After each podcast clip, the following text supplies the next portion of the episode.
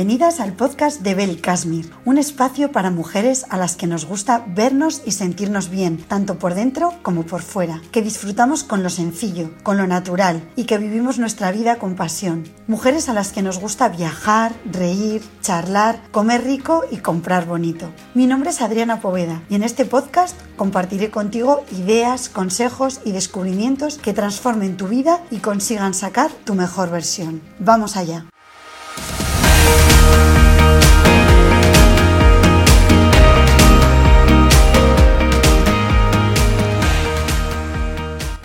Hola, buenos días a todas y bienvenidas una semana más al podcast de Bel Kashmir. En el episodio de hoy tenemos una invitada muy especial. Se trata de Cristina Reyes. Ella es una de las estilistas más importantes de nuestro país y es la encargada de hacer los estilismos y crear los looks para rostros tan conocidos como Isabel Preisler, Tamara Falcó, Ana Boyer o Sasa de Osma. Hoy está con nosotras en el podcast y nos va a dar un montón de, de tips de estilo. Bienvenida Cristina, bienvenida al podcast de Bel Estoy súper contenta de que estés aquí. Es un placer tenerte en este podcast y bueno, pues que nos des un montón de, tips sobre estilo. Pues nada, muchas gracias por, eh, contar conmigo para esta entrevista y encantada de todos los tips que os pueda dar y que os sirvan de, de ayuda, pues feliz. Bueno, lo primero te quería preguntar, Cristina, ¿Cómo, ¿Cómo decidiste ser estilista? ¿Cómo se, te ocurrió dedicarte a una, a una profesión tan bonita, no? Pues eh, a ver, es que yo tengo el, la carrera de diseño de moda, o sea, yo he hecho moda. Lo que pasa es que, bueno, yo hice prácticas con Ángeles Lesser nada más terminar, donde trabajé codo a codo con Jorge Vázquez, que es uno de los diseñadores más importantes que hay en España. Él ya estaba en plantilla y yo era becaria. Y eh, me di cuenta, después de dos o tres temporadas que hice con Ángel y que lo que a mí me gustaba era trabajar con el talento de los demás, no, solo con un solo diseñador. ¿Y cómo se hacía eso? Pues siendo estilista, porque la suerte que tenemos los estilistas es que pues trabajamos con todas las marcas, con los diseñadores y podemos hacer en un look una fusión con muchas marcas. Y aparte, a la vez que empecé a dedicarme lleno al estilismo, empecé un máster de comunicación y moda que lo fui compaginando eh, con, con, el estilismo. Con lo cual, pues entre una cosa y otra, eh, pues ya son casi 11 años. Has eh, vestido a bueno, muchas de, las de los rostros más conocidos de España y de las mujeres más elegantes. Cuéntanos un poquito quiénes son algunas de tus clientas.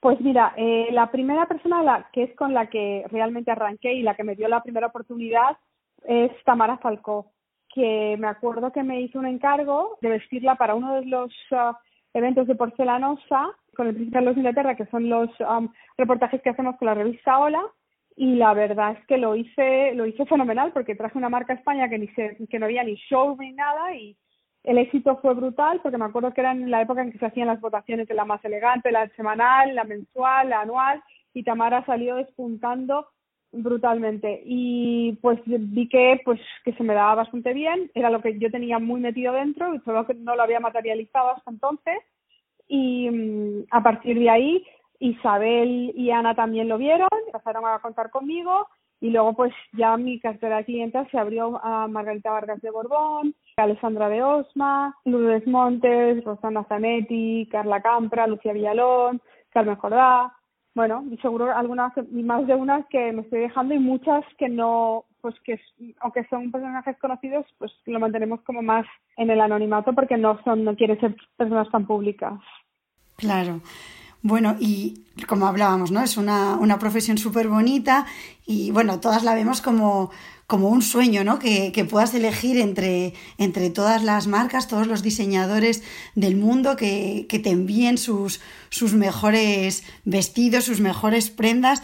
¿Cómo es el, el día a día de una estilista? ¿Cómo, ¿Cómo es tu día a día profesionalmente, Cristina?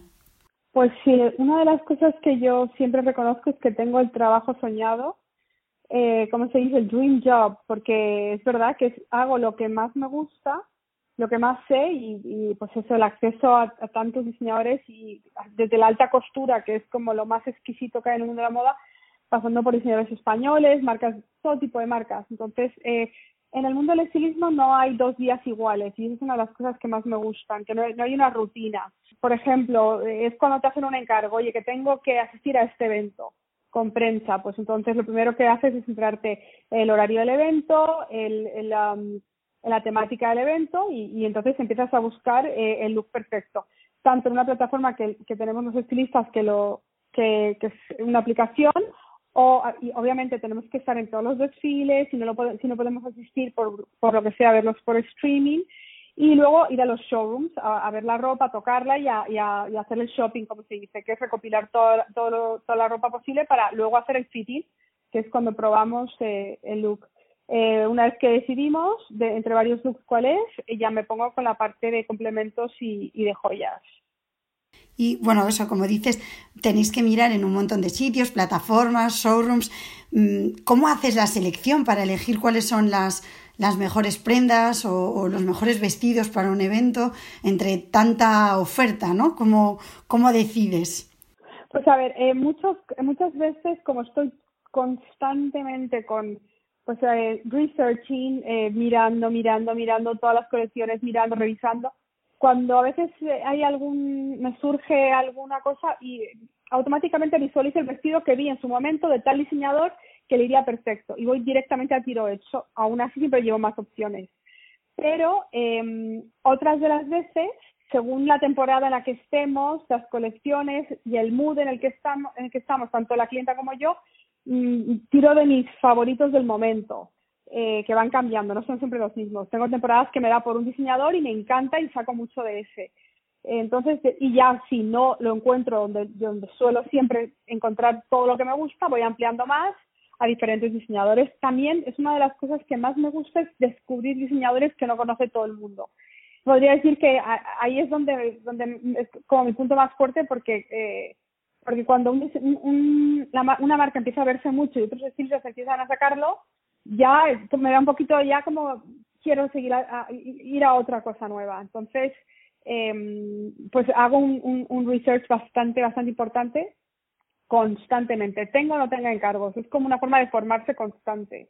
Entonces al final tu trabajo consiste como en, tiene como varios campos, ¿no? La parte de investigación que hablas, la parte de, de comunicación con la clienta, ¿no? Para saber un poco cuáles son sus gustos, la parte del fitting, de todo esto que, abarca tu trabajo, ¿cuál dirías que es tu parte, la parte de tu trabajo preferida? Em, a ver, tengo dos. O sea, cuando hacemos editoriales de moda, porque yo no solo hago celebrity dressing, también hago editoriales de moda para la revista Hola. Eh, me encanta hacer editoriales de moda porque tengo una libertad total para, pues, para ahí meter más tendencia. Entonces, hacer editoriales de moda es lo que más me gusta. Y en lo que se refiere al, al, a vestir a celebrities, eh, lo que más me gusta es cuando el vestido que me encanta también le encanta a ella, se lo pone, le queda increíble y le sale una sonrisa inmediatamente. Entonces, ese es el momento donde te das cuenta que tienes el look 10. Claro, al final la satisfacción de, del cliente, ¿no? Bueno, y la tuya personal también, claro.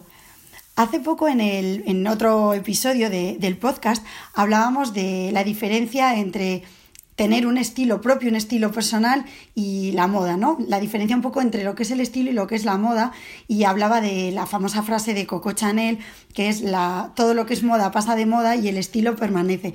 Me gustaría saber un poco tu opinión entre estas dos entre estas dos opciones, ¿no? Digamos, el estilo y la moda. ¿Cómo, cómo lo ves tú? Bueno, eh, estoy totalmente de acuerdo con esa frase. De hecho, es un lema en el mundo de la moda. Eh, de todas formas, yo soy un estilista de, no de guiarme por las tendencias. Yo solo me guío por lo que queda mejor y favorece más al cuerpo y a la, y a la clienta, por encima de cualquier tendencia. Si encima es una tendencia, pues bien, pero desde luego no es mi, no es mi, mi máxima y de hecho siempre eh, doy consejos que no intenten seguir las tendencias a pies puntilla porque puedes acabar disfrazado o meter la pata. Entonces, y sobre todo, que a lo mejor de aquí a cinco años te veas una foto y digas, ¿qué me puse? O sea, ¿cómo me atreví con esto? Entonces, eh, soy muy de, pues, eh, primero lo que te favorece. Si encima es tendencia, fenomenal. Pero la tendencia tiene que ser totalmente secundaria. Sí, yo estoy totalmente de acuerdo. Es efectivamente como hablamos en ese episodio. También decíamos que es verdad que normalmente para encontrar ese estilo, pues requiere un poco de madurez, ¿no? Que normalmente cuando eres muy joven, pues acabas un poco imitando a lo que hacen el resto, pero, pero en el momento en que ya cogemos un poco de madurez, pues eh, lo ideal es encontrar ese estilo personal con las cosas que nos favorecen. Y de acuerdo con esto, Cristina, ¿cuáles para ti serían los básicos de estilo, las prendas básicas que, no pueden faltar en tu armario?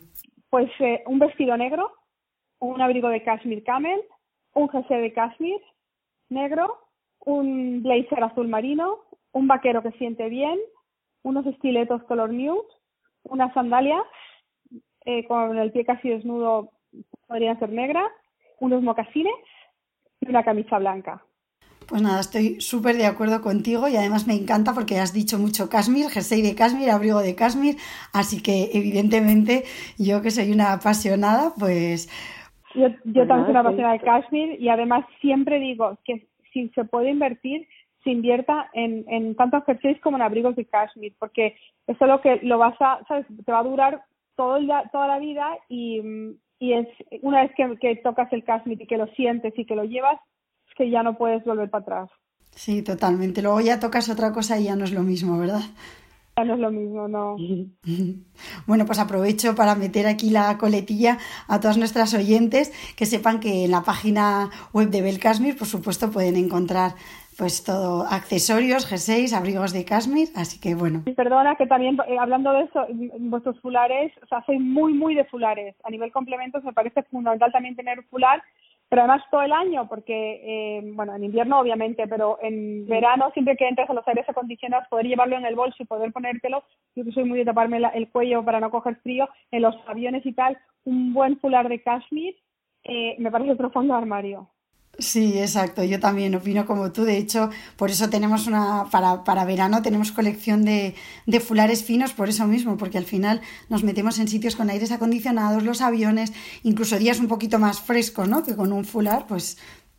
Y luego, Cristina, hablando de esto, del estilo que estamos diciendo, a la hora de buscar nuestro estilo, bueno, pues a todas nos gusta inspirarnos y, y buscar un poco iconos de, de estilo o mujeres que nos puedan inspirar. ¿Quiénes son para ti tus iconos de estilo? Pues mira, mis iconos de estilo, mi número uno sin duda es Jackie Kennedy. Me parece que es así la mujer más elegante que ha habido en la historia. Luego, obviamente, Audrey Hepburn también. Y después eh, a personas más actuales, pues Rania de Jordania me encanta, Mary Chantal Miller me encanta.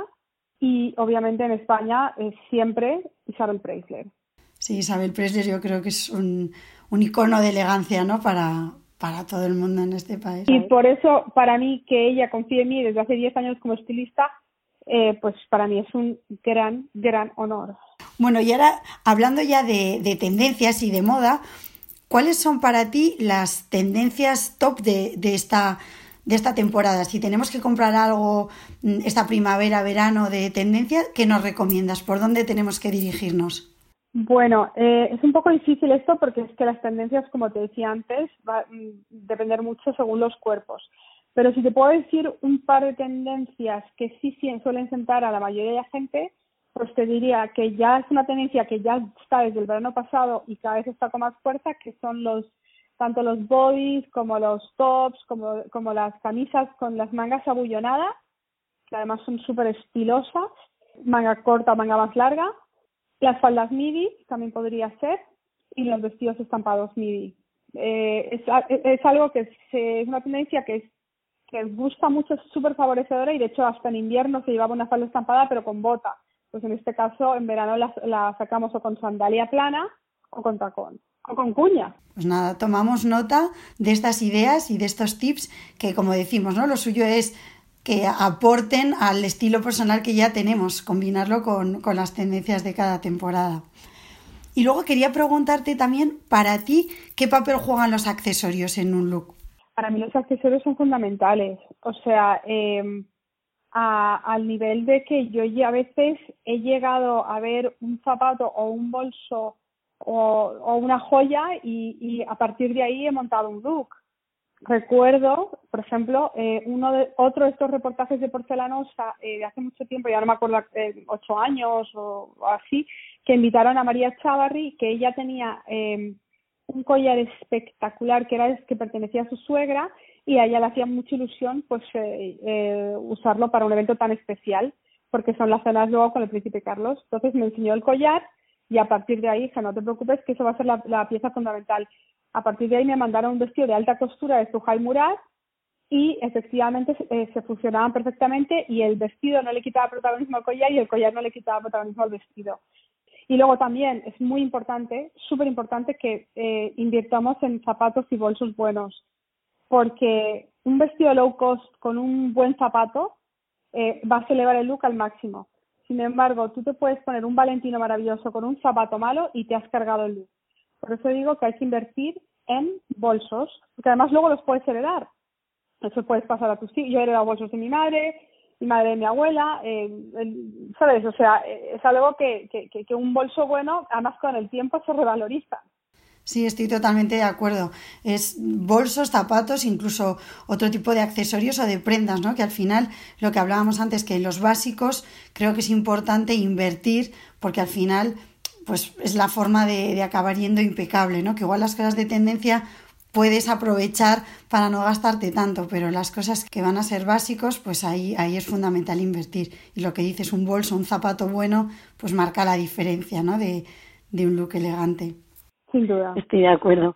Bueno, y también quería preguntarte aquí, para que aprendamos todas y, evitemos errores, ¿cuáles son para ti los errores más habituales de estilo que ves, que ves por la calle, que, más cometemos, ¿no?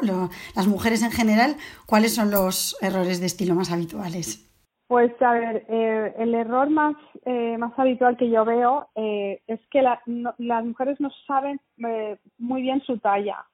Eh, es importantísimo saber tu talla eh, a la perfección, eh, porque al final, pues a ver, si tú eres una 36 es que eres una persona delgada, pero tú te quieres meter en una 34, vas a estar un poco estallante en la 34 y va a parecer que no estás tan delgada. Entonces va a ser el efecto contrario. Igual que alguien que quiera camuflar eh, su peso poniéndose como túnicas o cosas muy sueltas, eh, al final parece mucho más de lo que realmente es. Entonces, eh, una vez que tengamos eh, nuestra talla, que sepamos y asumamos nuestra talla, hacer los arreglos pertinentes de bajos, de hombros, de mangas, que esos mínimos cambios, esos mínimos eh, arreglos siempre hacen la diferencia de, de ir normal a ir impecable. Totalmente de acuerdo. ¿Y algún error, esos son los más habituales, pero algún error imperdonable que digas, madre mía, esto y no, no se puede ir a la calle así? Algo que te venga a la mente que sea... A ver, yo creo que todavía, y todavía se ve, ¿eh? y yo lo, eh, no mucho, gracias a Dios, pero yo todavía veo muchas veces en, en temporadas, no verano, pero por ejemplo en primavera, a mujeres con medias en nylon de cristal con sandalias. O sea, me parece como que es algo que no debería ni existir.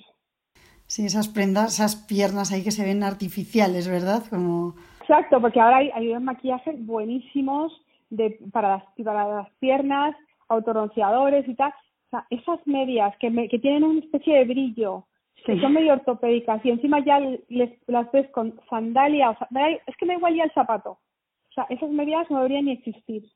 Estoy de acuerdo. Y, alguna prenda que crees que debamos de dejar de llevar a determinada edad, por ejemplo, pues los 40, ¿no? Decir, bueno, pues es que a partir de esta edad ya esto no deberías llevarlo. Los 40 para mí, o sea, las mujeres de 40 ahora las ves y están espectaculares y parecen que tienen 30. Hemos ganado 10 años las mujeres. Yo creo que los 40 son los nuevos 30, los, los 30 son los nuevos 20, los 50 los nuevos 40. Creo, sinceramente, desde hace ya tiempo que las mujeres hemos ganado 10 años entonces, eh, va a depender más no de la edad que tengas, sino de cómo estés, cómo te mantengas. Porque igual encuentras una persona de 30 con unas rodillas bastante feas. Y entonces yo le aconsejaría que no usara minifalda. Eh, sin embargo, puedes encontrar una mujer de 45 con unas rodillas espectaculares. Las rodillas son muy complicadas, pero con unas piernas increíbles. Y que pueda llevar una minifalda maravillosa. Eso sí, a partir de, no sé, 65, 70, ya la minifalda por muy bien que estés, no es, no es correcta, no es correcta. Sí, estoy de acuerdo. Al final depende más de cómo nos mantengamos y, de cómo estemos, ¿no? Lo que dices, pues si tengo esta parte un poco peor, pues la voy a ocultar y voy a resaltar otra, pero independientemente de la edad. Bueno, ¿y cuáles son para ti eh, las combinaciones de colores que más favorecen? ¿Algún tip que nos puedas dar? Si el binomio blanco y negro funciona muy bien y es muy elegante y ese funciona tanto en verano como en invierno. Y luego ahora que se acerca el verano, pues el binomio rosita nude con blanco me parece elegantísimo. Eh, blanco con camel también me encanta. Y, mm, ¿por qué no? Igual em, este año se lleva mucho el naranja, y, pero puedes encontrar la tonalidad de naranja que más te siente y en el sentido de que sienta bien porque al poquito que estés bronceada te sube el bronceado. Con lo cual eh, iría por ese lado. O sea, blanco y negro siempre, el, y luego el nude y el blanco, ¿verdad? O sea, son como básicos, digamos, que siempre, que nunca fallan. Y luego ya, pues, el naranja sí, también es un color. A ver, eh, no es un color que no os diría que, la gente invirtiera en 50.000 prendas naranjas, porque el año que viene seguramente ya no, no, no, no sé un color que se ve mucho, pero igual un top, una falda o algo, eh, porque sí queda bastante luz. Y el amarillo también, el amarillo mucho. Sí, sobre todo para cuando tenemos ya el tono un poco más bronceado, ¿no? Que son colores que, que favorecen más con una piel un poco más oscura. ¿Y qué opinas del blanco para invierno?